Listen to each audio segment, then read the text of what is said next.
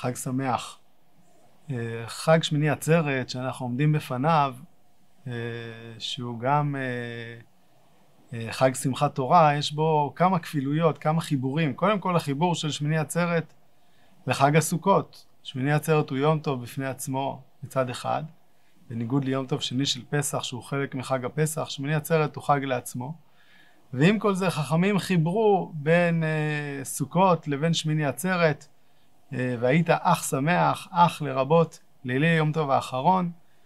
וכן במדרש הנפלא לקדוש ברוך הוא שאומר לעם ישראל לאחר הקרבת 70 הפרים במהלך חג הסוכות, ששמיני עצרת הוא מעין המשך וגם אנטיתזה לחג, אותה סעודה קטנה שעם ישראל לבדו עושה לקדוש ברוך הוא. והשפת אמת עומד על החיבורים הללו בין סוכות לבין שמיני עצרת, בין שמיני עצרת לבין שמחת תורה. באיזשהו מובן ממשיך את התורות של שמחת תורה ומשתלב בהם, ונראה שתי נקודות מרכזיות בהקשר הזה.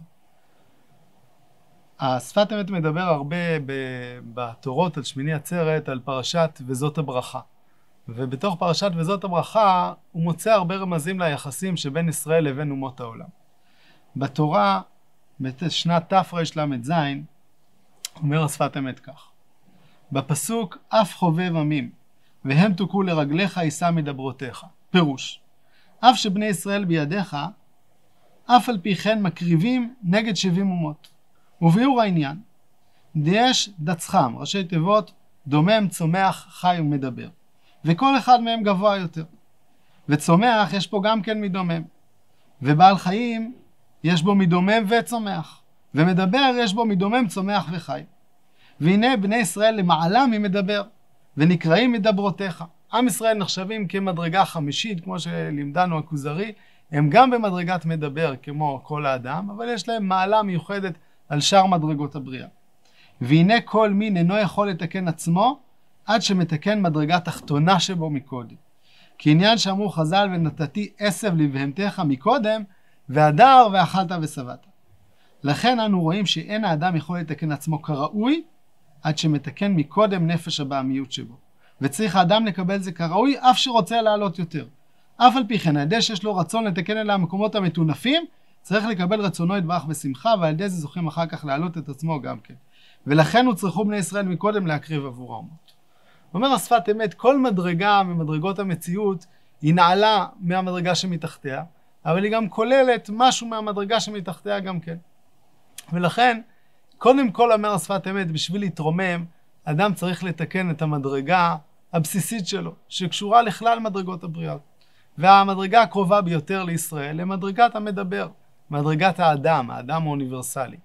התיקון של 70 אומות העולם, הוא בוודאי קודם כל בשביל לרומם אותם. כמו שאומר הנביא על כל העמים שיבואו לחוג את חג הסוכות, זהו באמת חג עם מסרים שהם מסרים כלל עולמיים, אנושיים, אוניברסליים. ואנחנו רוצים למשוך את 70 האומות יחד איתנו, זה התפקיד שלנו, לתקן עולם במלכות שדי. ועם כל זה, יש לדיינה הזה תפקיד נוסף. עצם הרוממות של 70 האומות, עצם החיבור שלנו, ממקום נכון, ממקום נקי וטבעי, למדרגת האדם שבנו, היא זו שמאפשרת לנו להתרומם למדרגת ישראל באמת. מתוך ההבנה שכל מדרגה בנויה על המדרגה שקדמה לה. ואם לא נהיה בני אדם קודם כל, אנחנו לא נוכל להיות ישראל. ישראל כוללים בתוכם את כל המדרגות כולם ומתעלים עליהם. ומחג הסוכות אנחנו לוקחים את העוצמה הזאת של תיקון מדרגות הבריאה. זה חג שמחובר לטבע, חג שמחובר למרחב כולו, לארבעת המינים, יוצאים מן הבית וגם מתחברים לאומות העולם. ועל ידי כך מרוממים אותם ומרוממים גם את עצמנו למעלה קדושה, זו שבאה לידי ביטוי בשמיני עצרת, ואותה סעודה קטנה שישראל עושים יחד עם הקדוש ברוך הוא. באופן דומה, מסביר השפת אמת גם על הפרשה של וזאת הברכה שאנו קוראים בשמחת תורה, את אותו מדרש נפלא על הקדוש ברוך הוא שמחזר אחר האומות ומנסה להעניק להם את התורה, ובסוף מגיע לישראל בלבד. ואומר השפת אמת כך, בשנת תרל"ג. השם מסניני בא וזרח מסעיר, אמרו חז"ל שהחזיר התורה לאומות. ובזוהר הקדוש פירש, שמזה עצמו העיר לנו ממה שלא רצו לקבל הם. כי לבני ישראל ניתן התורה בדרך של למעלה מן הטבע, ועל ידי שלא רצו לקבלה ניתן גם הדרך הנ"ל לישראל. זאת אומרת, אומר הזוהר הקדוש, שאומות העולם לא רצו לקבל את התורה, ומפני שלא רצו לקבל את התורה בעצם גם במציאות עצמה חסר להם משהו. התורה נותנת לנו את המימד העמוק שיש בתוך הטבע. ואומנם הטבע לאומות, כמו שהוא כותב בהמשך, וזהו שכתבו רבותינו ז"ל, למה פתח בבראשית? כי מיוחד לישראל מהחודש הזה לכם, שמצווה ראשונה לישראל, רק כוח מעשה וגיד, פירוש חיות התורה, שיש תוך מעשה בראשית והטבע, הגיד גם כן להם, לתת להם נחלת גויים. רעיון דומה, הרב כותב גם בעין היה, למה שהשפת אמת אומר כאן, וכמו הרבה רעיונות יכול להיות שהוא קיבל גם מפה את ההשראה. אומר השפת אמת, כוח מעשה וגיד למו, לתת להם נחלת גויים. נחלת גויים זה הטבע. זה הכוח האדמי, איזשהו אולי חיבור קצת למה שהרב סולובייצ'יק מכנה איש ההדר, איש שמפתח את העולם, האיש שמחובר לטבע, האיש שמקדם את המודרניות ואת הטכנולוגיה ומביא את הטבע לקצה יכולתו. ואומר השפת אמת, כשעם ישראל מקבלים את התורה, הם לא רק מקבלים את התורה על גבי הטבע שניתן לכל האומות. הם מקבלים את הטבע במקום העמוק יותר שלו. התורה היא נקודת האמצע, הנקודה הפנימית, שמאירה את הטבע באור אחר לגמרי. התורה מבחינה בין העולם הזה לעולם הבא, אבל היא גם מעמיקה את העולם הזה עצמו. לא דומה קודש שהוא מנותק מהטבע, לקודש שהוא מחובר לטבע. ולא דומה הטבע שיש בו קודש, לטבע שאין בו קודש. והיחסי הגומלין האלה הם יחסי גומלין שבין סוכות לשמחת תורה. בין סוכות שהם המימד הטבעי שניתן לכל האומות באמת, אבל בשמיני עצרת אנחנו מגלים שהוא ניתן לישראל יותר.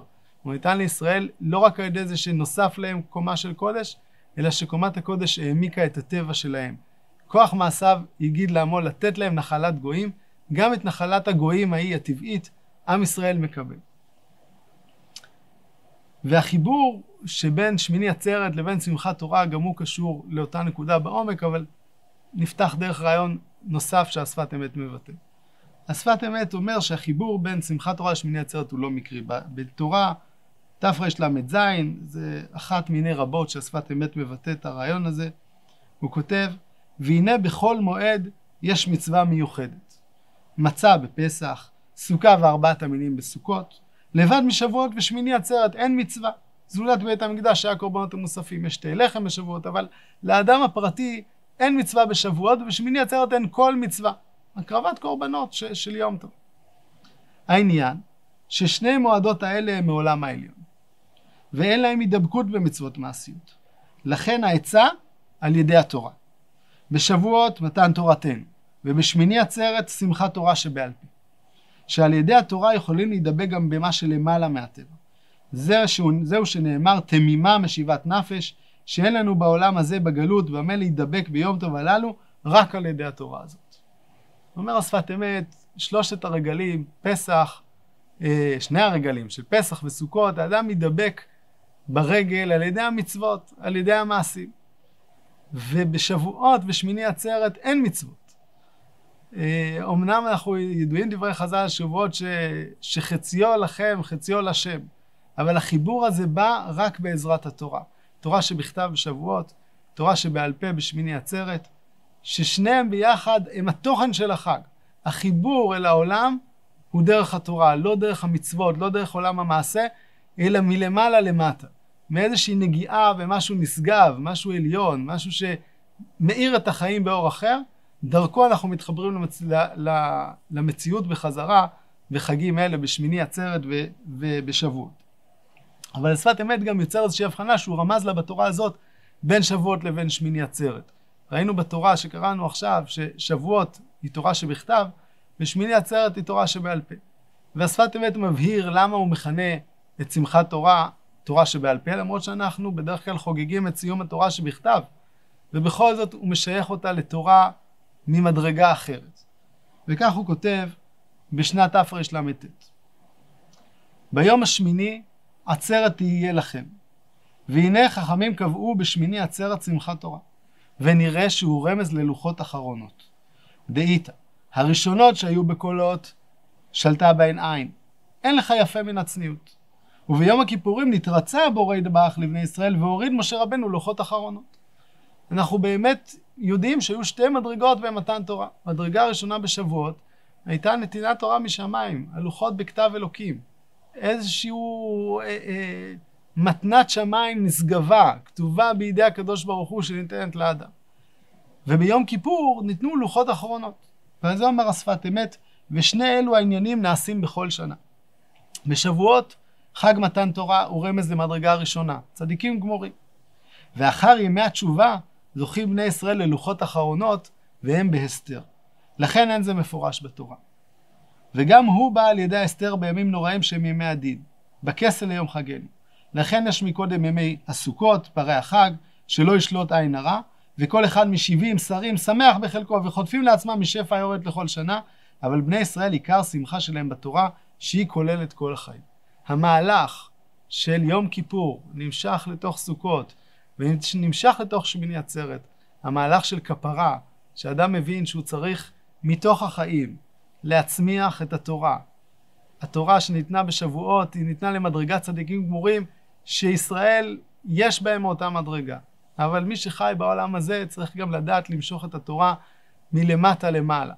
וזה המשך מהמהלך של יום כיפור שבא לידי ביטוי בשמיני עצרת. החיבור של התורה לא כמתנת שמיים, אלא כמשהו שמחובר אל החיים, משהו שמחובר אל השגרה. דיברנו מקודם על החיבור ל70 אומות, אל הצד האנושי של האדם, אל החיי הטבע של האדם, האוניברסליים. וכשאנחנו מקבלים תורה בשמיני עצרת, אחרי ימי הסליחה והמחילה, אחרי חג הסוכות, ערב שנייה אחת לפני שאנחנו מפרקים את הסוכה ונכנסים לתוך חיי המעשה, לתוך החורף הארוך שאנחנו נזרע בו הרבה זרעים ונצמיח בו מעשים גדולים, אנחנו לוקחים איתנו את התורה שאנחנו בנינו, את התורה שבעל פה, שזכינו בה על ידי אותה עבודה של ימי תשרי.